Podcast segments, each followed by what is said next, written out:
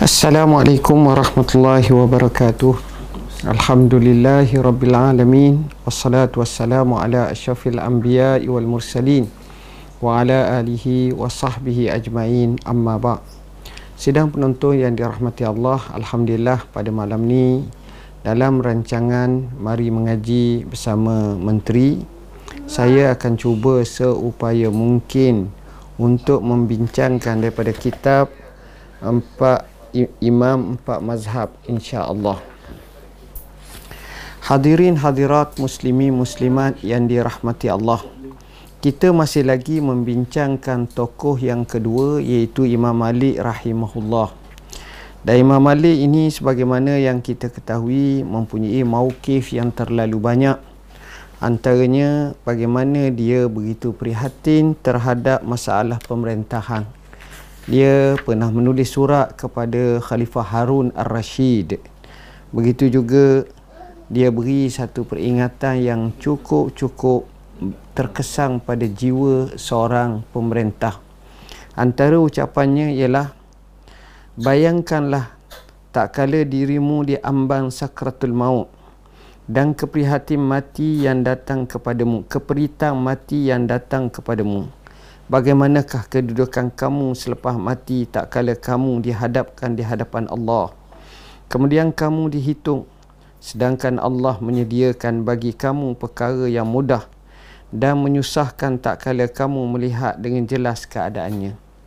Tuan-tuan dan puan-puan yang dirahmati Allah kenyataan ini dengan jelas menunjukkan kepada kita betapa pentingnya seseorang itu sentiasa muhasabah diri.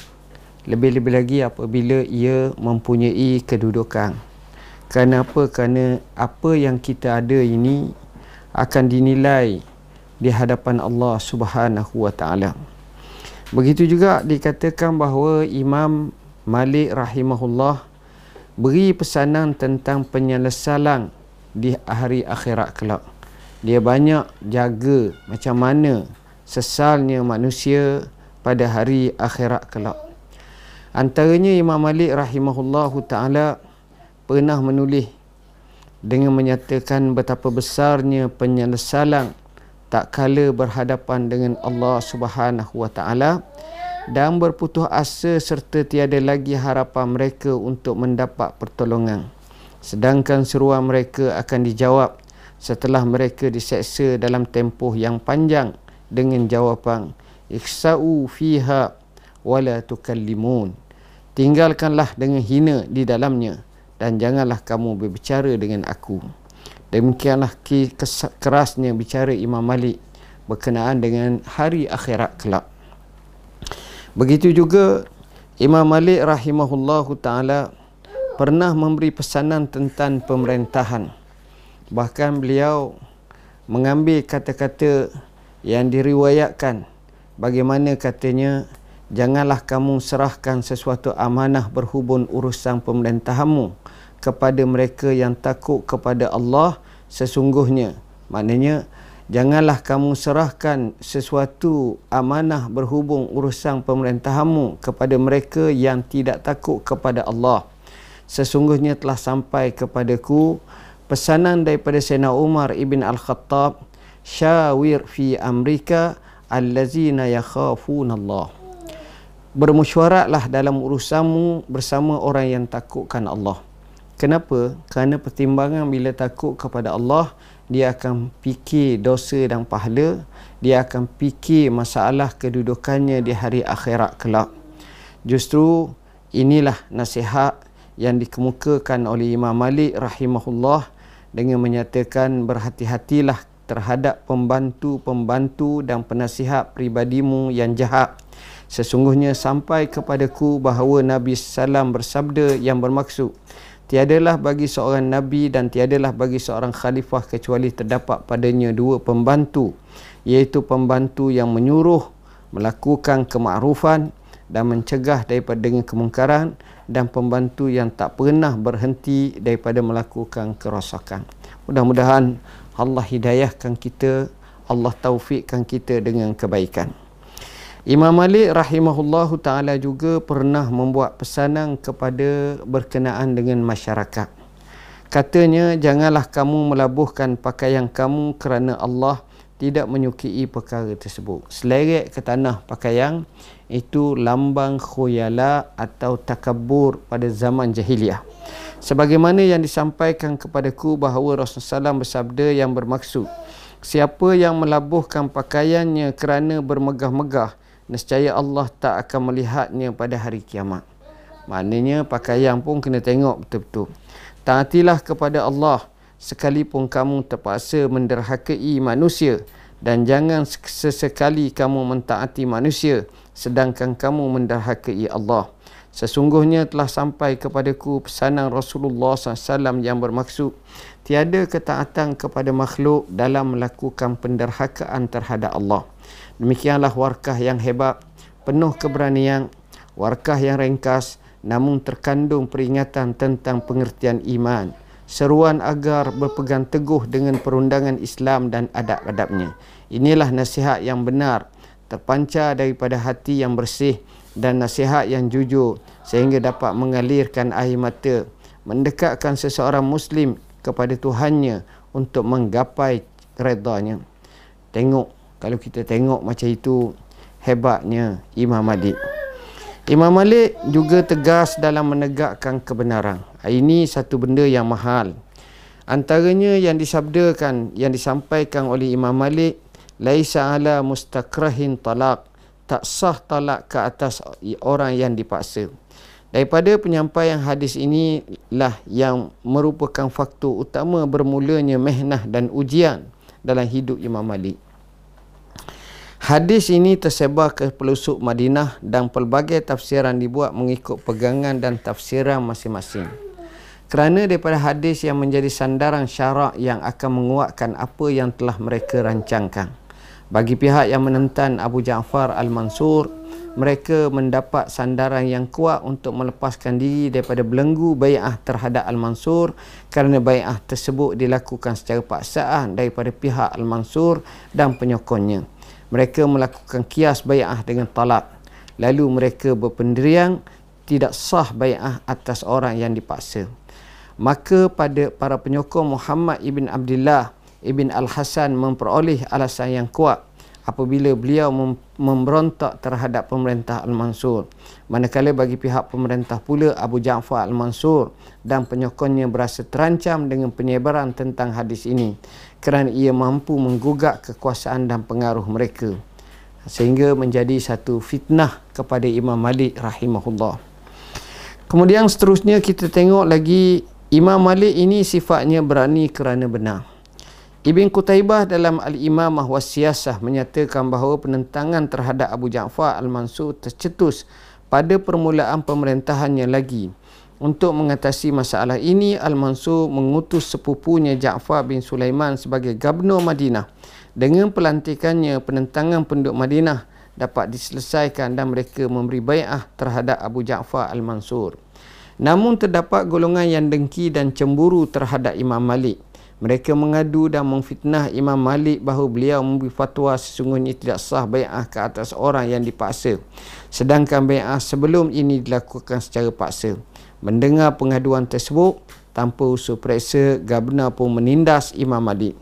Ja'far bin Sulaiman juga pernah menghantar utusannya untuk mengintip perjalanan kuliah Imam Malik. Utusannya pernah menyamar dan bertanya dengan Imam Malik sendiri. Dengan tenang beliau memberi fatwanya. Lantaran jawapan yang diberikan Imam Malik diheret berjumpa dengan Ja'far bin Sulaiman, tubuh badan Imam Malik dizalimi dan tak sedikit pun dihormati.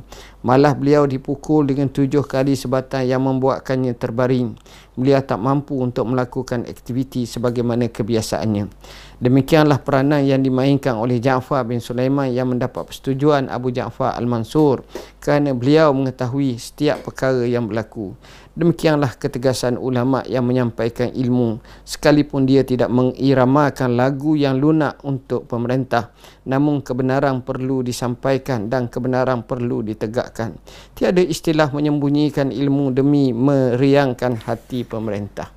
Inilah Imam Malik rahimahullahu taala yang mempunyai kepribadian yang amat unggul yang dimilikinya terus menjadi pakaian hidupnya dengan sifat-sifat mahmudah dan terpuji telah mewatakkannya sebagai perwatakan alim rabbani yang dapat menyusung atau hidup ketika bermuamalah dan berinteraksi dengan pelajarnya, murid-muridnya, guru-gurunya dan juga rumah tangganya.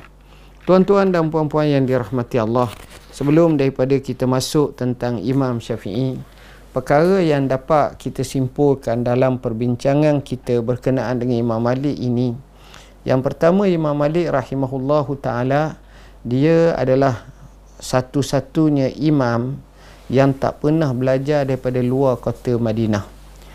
Biasanya sifat yang disebut dalam ar-rihlah fi talabil hadis yang mana pelayaran dan pemusafiran menjadi sunnah para ulama' bacalah sejarah Imam Syafi'i bacalah sejarah Imam Ahmad bacalah sejarah Imam Al-Bukhari hatta Imam Al-Ghazali biasanya mereka akan musafir. Tapi Imam Malik satu-satunya imam yang tak pernah keluar daripada kota Madinah kecuali haji atau umrah. Tapi Imam Malik banyak berada di kota Madinah. Ah, ini kerana Madinah pada masa itu kawah ilmu. Ramai ulama' ramai tokoh-tokoh termasuk fukaha usaba'ah iaitu tujuh ahli fiqah yang luar biasa wujud di kota Madinah. Kesan sakibaki sirah dan sunnah Nabi SAW juga para sahabat ataupun tabi'in atau tabi'in tabi'in yang terwujud ketika itu masih lagi cukup akrab dengan suasana Rasulullah SAW dan kenabian ini luar biasa yang terwujud kepada Imam Malik yang tak ada pada yang lain. Kedua, Imam Malik rahimahullahu taala ini terkenal dengan seorang ulama yang dia amat menghormati sunnah Nabi sallallahu alaihi wasallam dan Rasulullah sallam itu sendiri. Dari segi sunnahnya apabila beliau nak sampaikan hadis Nabi, dia akan wangikan tubuhnya dalam keadaan semerbak kerana dia nak bincang hadis Nabi sallallahu alaihi wasallam.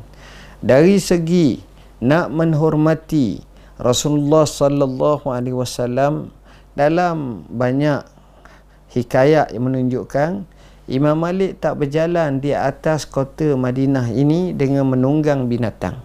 Dia hanya berjalan kaki kerana menghormati Rasulullah sallallahu alaihi wasallam dan jasad Nabi yang disemadikan dalam makamnya iaitu sejuzuk daripada rumah ataupun tempat tinggal Aisyah radhiyallahu anha berhampiran dengan raudah maka kita tengok itulah takzimnya Imam Malik rahimahullah ketiga dikatakan Imam Malik rahimahullahu taala menghormati hadis-hadis Nabi sallallahu alaihi wasallam pada tahap yang amat-amat sangat.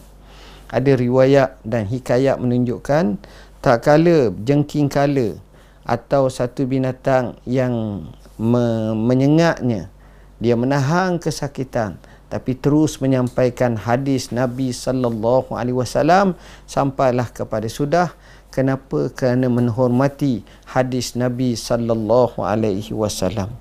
Keempat, Al-Imam Malik rahimahullah bukan sekadar seorang imam yang luar biasa tapi Imam Malik rahimahullah mempunyai kelebihan sehingga rasa gerung manusia kepadanya mengatasi orang lain. Kata Al-Imam Syafi'i rahimahullah, "Jalastu bainal hadi wal mahdi wal rashid." Aku pernah hadir dalam majlis Khalifah Al-Hadi, Khalifah Al-Mahdi, Khalifah Harun Al-Rashid. Tapi wallahi aku tak rasa gerung sebagaimana aku gerung dalam majlis Imam Malik haibahnya. Kenapa? Kerana Imam Malik takutkan Allah Subhanahu Wa Taala. Imam Imam Malik benar-benar mengikhlaskan jiwaannya semata-mata kerana Allah Taala. Imam Malik seorang imam yang mungkin pada masa khalwahnya seorang-seorang dia banyak zikrullah banyak menangis banyak menginsafi dan banyak memuhasabahkan diri berbanding dengan yang lain atas asas itulah kita katakan bahawa Imam Malik rahimahullah berada pada kedudukan yang cukup luar biasa. Kemudian seterusnya kelebihan Imam Malik amat terselah. Tak kala kalau kita tengok kitabnya yang bernama Muwatta yang mengandungi lebih daripada 1700 hadis sama ada secara mausul, secara mursal dan juga pendapat para sahabah dan kenyataannya. Menariknya bahawa Imam Malik rahimahullahu taala dalam keadaan kedudukan yang cukup-cukup hebat ini Imam Malik rahimahullahu taala dalam bab menulis kitab Muwatta ini sehingga dipuji oleh Imam Syafi'i dengan menyatakan tidak ada kitab yang lebih sahih di muka bumi ini di bawah langit ini lebih daripada kitab Muwatta Imam Malik mungkin orang tanya kenapa Imam Syafi'i tak sebut kitab Sahih Bukhari? Jawapannya Imam Syafi'i hidup sebelum datangnya Imam Bukhari. Jadi kitab Imam Bukhari datang selepas daripada itu. Yang menariknya Imam Malik rahimahullah bila dia nak buat kitab ini dia buat dengan sebaik-baiknya. Apabila sudah dia telah pergi tanya ulama-ulama. Buat kitab tanpa nama bila tanya ulama-ulama bukan seorang banyak orang bahkan ada kata 70 orang ada kata lebih hak alim-alim lalu disuakan kitabnya itu untuk diperlihatkannya semua ulama setuju dan ini pelik, jarang berlaku. Bila berkalimah setuju itulah maka dinamakan kitab itu kitab muwatta. Yang ini para ulama bersetuju atas kitab tersebut. Dan Imam Malik rahimahullah luar biasanya kitab yang dikaryakan oleh Imam Malik ini selepas daripada dia ni disetujui maka ramai ulama-ulama lain karang kitab yang menamakan kitab yang dengan nama sama. Zaman dulu tak ada pattern tak ada apa ni larangan dari segi hak cipta. Jadi nak beri nama beri nama apa. Dalam keadaan seperti itu orang tanya pada Imam Malik orang kata banyak sangat ulama ramai sangat ulama telah menamakan kitab mereka dengan muwatta. Imam Malik jawab apa? Dia kata wallahi kitab kitab, kitab apabila ditulis kerana Allah maka kitab itulah yang kekal. Kitab yang lain akan tenggelam. Kitab yang lain akan lusuh ataupun namanya akan tak akan dilihat di sepanjang zaman makanya jawapannya benar sekali. Kalau kita orang mengaji agama yang ada sedikit ilmu bila tanya kitab muatta orang tak akan nisbahkan kepada kitab muatta yang lain. Orang akan nisbahkan kepada kitab muatta Imam Malik rahimahullah. Menariknya kitab muatta ini kita tengok ia adalah kitab yang dihafaz oleh ramai ulama antaranya imam kita imam syafi'i sebagaimana kami sebut dalam 2-3 hari lepas. Imam syafi'i telah hafal kitab muwatta dan saya telah terjemah tentang hebatnya hafazan kisah seorang perempuan di Mauritania telah menghafaz kitab muwatta dan ingat dengan betul-betul kitab muwatta dan ia disahkan oleh guru kami Allamah Al-Syekh Atiyah Muhammad Salim tentang kisah macam mana orang boleh hafaz kitab Muwatta ini dengan baik. Jadinya ini tanda barakahnya ilmu Imam Malik dan kitab Muwatta ini. Sebab itu kalau kita baca sejarah kitab Muwatta ni kita akan dapati terlalu ramai tokoh-tokoh yang hebat zaman dulu yang telah mensyarahkan kitab Muwatta. Jadi bila ramai duk syarah kitab Muwatta, tanda kitab muatak ni kitab yang mulia kitab yang hebat berbanding dengan kitab-kitab yang lain. Imam Malik rahimahullahu taala ini tuan-tuan Allah bagi kelebihan kepadanya ialah dia antara mempunyai murid yang hebat-hebat. Oleh kerana dia duduk di kota Madinah maka Madinah ni juga menjadi pernah menjadi sebagai pusat ilmu pada awalan sejarah Islam. Dan di samping kerana strategi kota Madinah menjadi tempat ziarah mereka yang melaksanakan haji dan umrah, makanya para ulama akan bertandang dan duduk di kota Madinah. Bila duduk di kota Madinah, dia cari ulama-ulama kota Madinah. Lalu mereka bertemu dengan Imam Malik dan mereka belajar.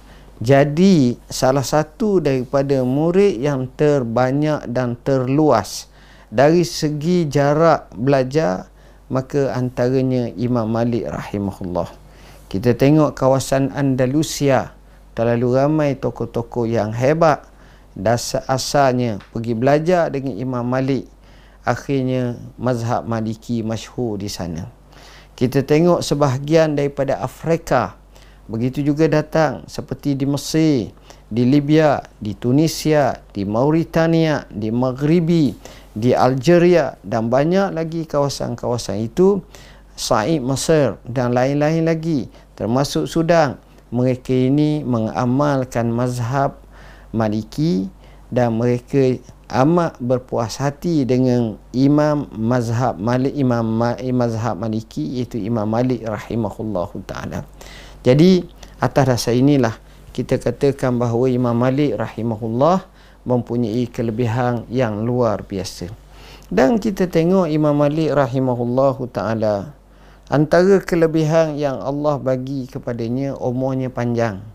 Berbanding dengan imam kita Imam Syafi'i. Imam Syafi'i umur 54 tahun saja mati tapi Imam Malik hampir 90 tahun.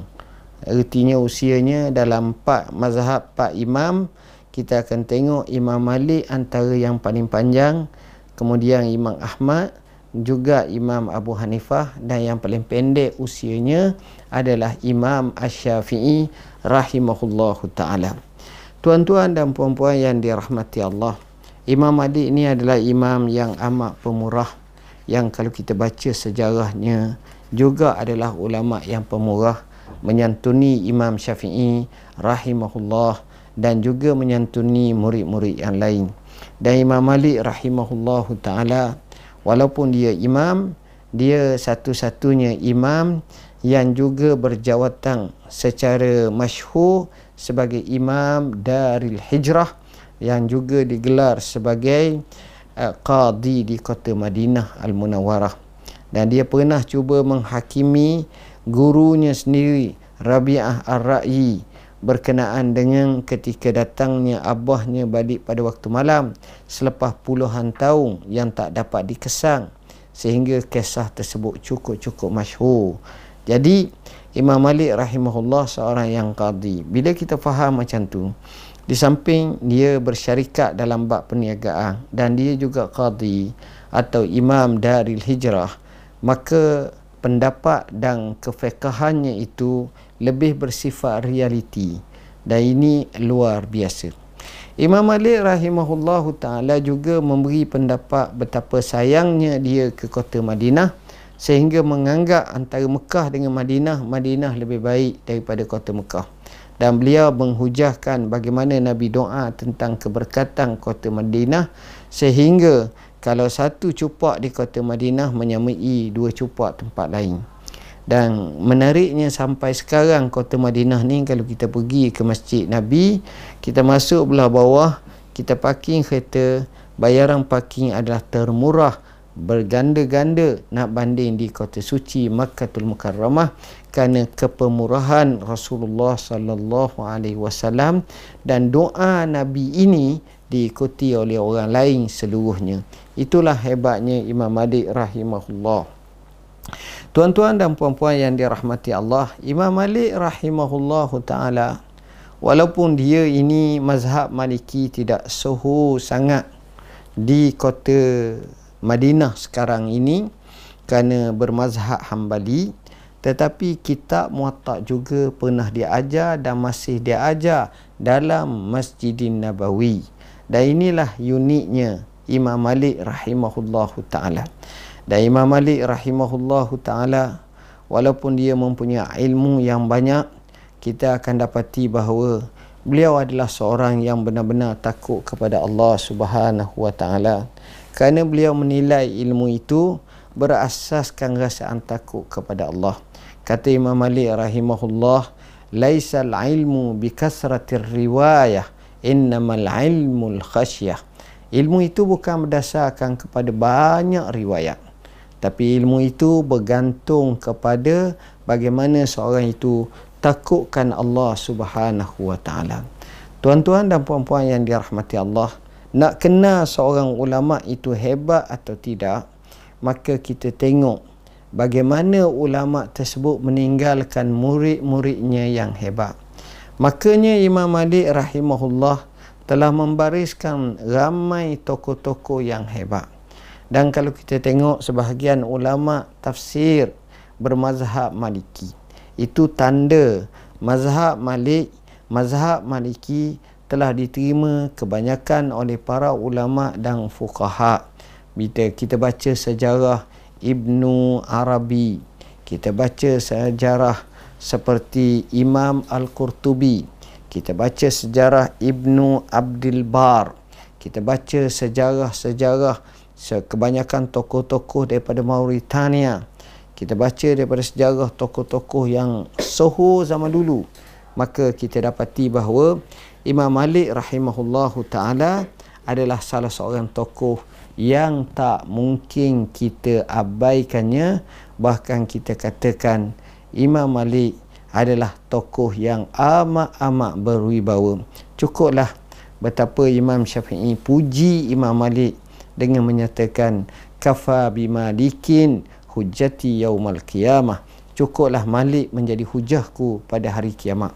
Mudah-mudahan Allah merahmati Imam Malik dan Allah menjadikan kita sentiasa cintakan ulama dan cuba mengikuti perangai para ulama, akhlak para ulama, nasihat para ulama sebagaimana kata pujangga Arab fatashabbahu illam takunu mislahum inna tashabbuha bil kirami falahu.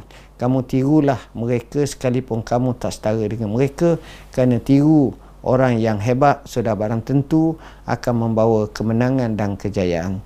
Jadi saya rasa sekadar itulah. Tazkiyah saya pada malam ni dan boleh dapatkan buku Imam Mazhab yang empat berkenaan dengan Imam Malik rahimahullah taala.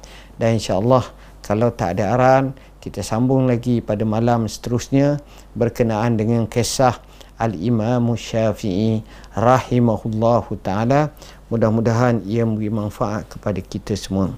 Pada saat yang sama saya nak ambil kesempatan untuk mengucapkan takziah di atas kematian beberapa saudara kita iaitu dalam peristiwa dalam bab COVID-19 ini mudah-mudahan Allah Subhanahu Wa Taala menempatkan mereka pada kedudukan syuhada kedudukan yang mulia di sisi Allah.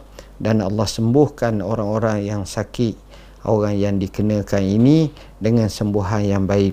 Bismillahirrahmanirrahim Alhamdulillahi Rabbil Alamin. Wassalatu wassalamu ala ashrafil anbiya wal musallin Wa ala alihi wa sahbihi ajmain. Allahumma shfi mardana warham mautana Wa afi mubtalana.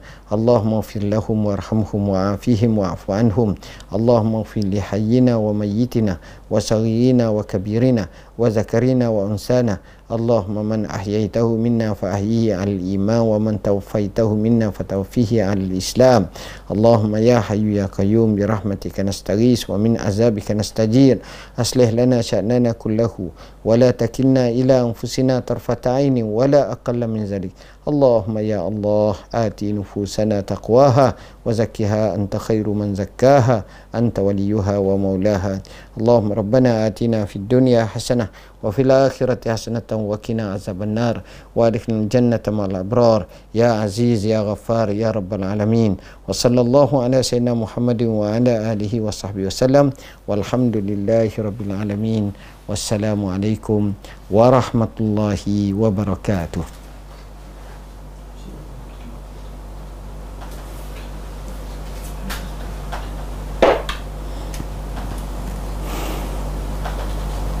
tutup lah.